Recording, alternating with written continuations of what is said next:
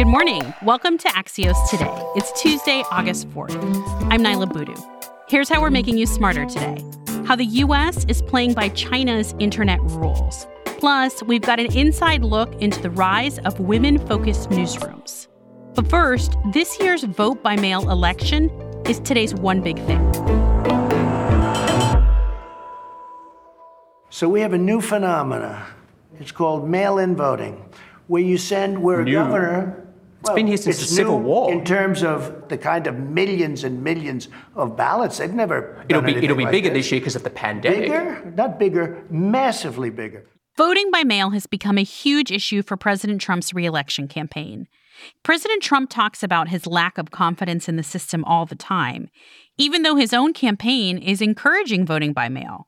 That came up in his Axios on HBO interview with chief political correspondent Jonathan Swan. I honestly don't understand this topic with, with Go you. ahead. The Republican Party has an extremely well-funded vote by mail program. Your campaign puts out emails telling people to vote by mail. Correct. Your daughter-in-law, Lara Trump, she did robocalls in California saying it's safe and secure, mail-in voting. Margaret Talev is our White House and politics editor.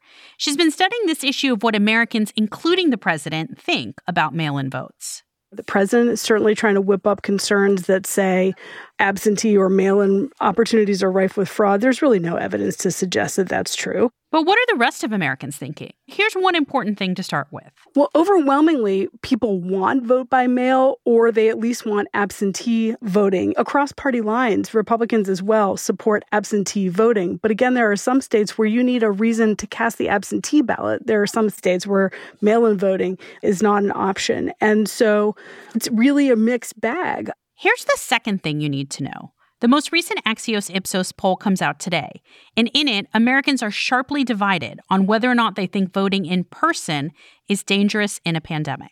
We found the Democrats are twice as likely as Republicans to worry about voting in person, that it's like going to the voting booth on election day and casting a ballot. Nearly two thirds of Democrats saying that they think it's a large or moderate risk, and independents are not far behind. They're right up there with them. And so that leads us to the third thing you need to know about this issue.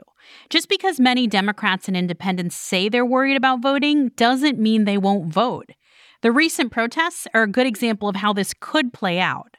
That's absolutely what we saw in the demonstrations earlier in the spring. We saw the very same people who were out demonstrating telling us in the poll much more so than everyone else that they thought that it was risky to protest. So the question is, do you think it's worthwhile? Is it worth the risk that you're taking? And another question is, do you feel that you can protect yourselves with things like a mask and gloves? In the case of those protests over the killing of George Floyd, we saw disproportionately those demonstrators say they were masking up. So if people are motivated to vote and they believe that their vote is worth taking a risk and they believe that they can mitigate their risk with a mask and gloves or with going in person early, they're much more likely to vote. Margaret Talev is the White House and politics editor for Axios. Thanks also to Axios' chief political correspondent, Jonathan Swan. We'll be back in 15 seconds with why the potential sale of U.S. TikTok could rewrite the rules for freedom of the American internet.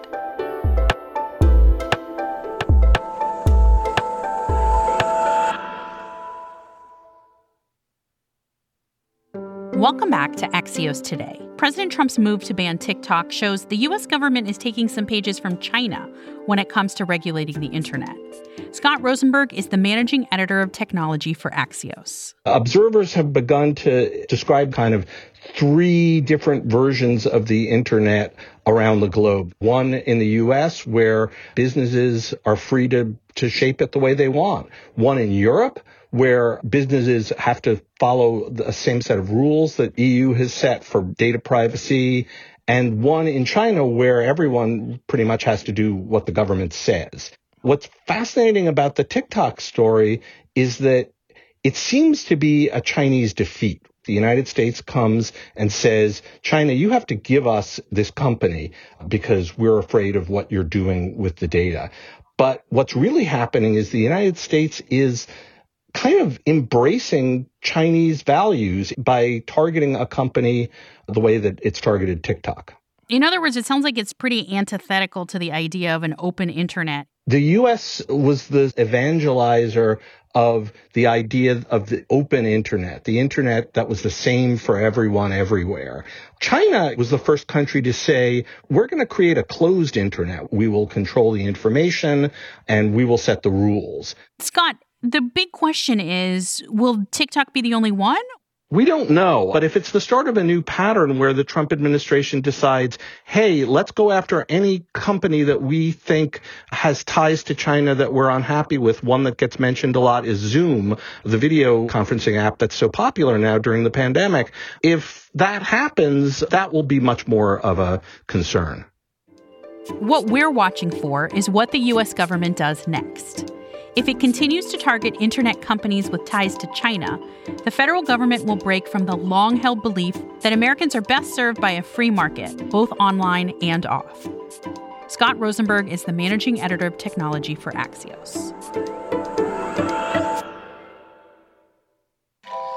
Axios Insider is a sneak peek into the conversations in our newsroom Sara Fischer is our media reporter. And Sara, you're here to tell us about nonprofit news outlets like Prism, the 19th, and the Fuller Project that are springing up specifically led by women or journalists of color. Absolutely right. Newsrooms definitely do not reflect the population writ large. And that's becoming a growing problem as we're seeing different stories that are really important to minority populations and women take hold in the US.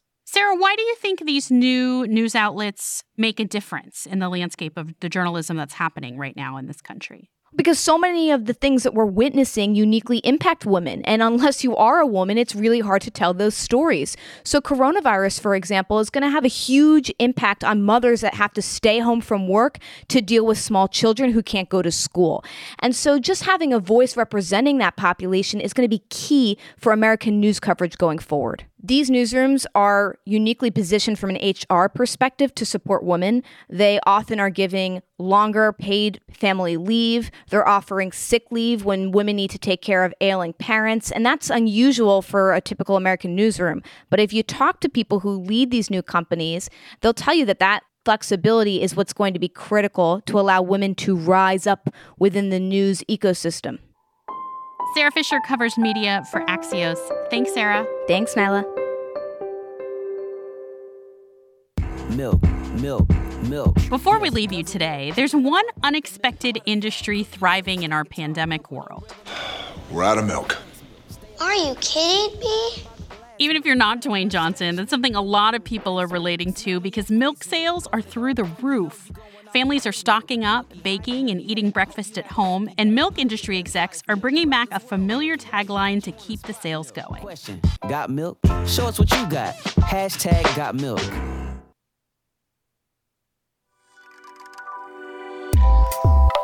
That does it for us today. You can reach our team at podcasts at axios.com or reach out to me on Twitter at Niala Boodhoo. If you want more news before tomorrow, tune into our afternoon podcast recap. Thanks for listening, stay safe, and we'll see you back here tomorrow morning.